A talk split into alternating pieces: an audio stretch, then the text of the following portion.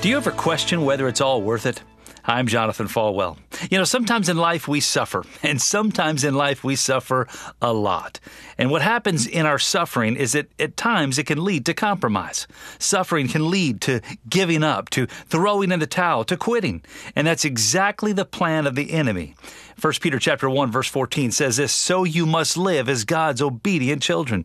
Don't slip back into your old ways of living to satisfy your own desires. You didn't know any better then, but now you must be holy in everything that you do, just as God who chose you is holy."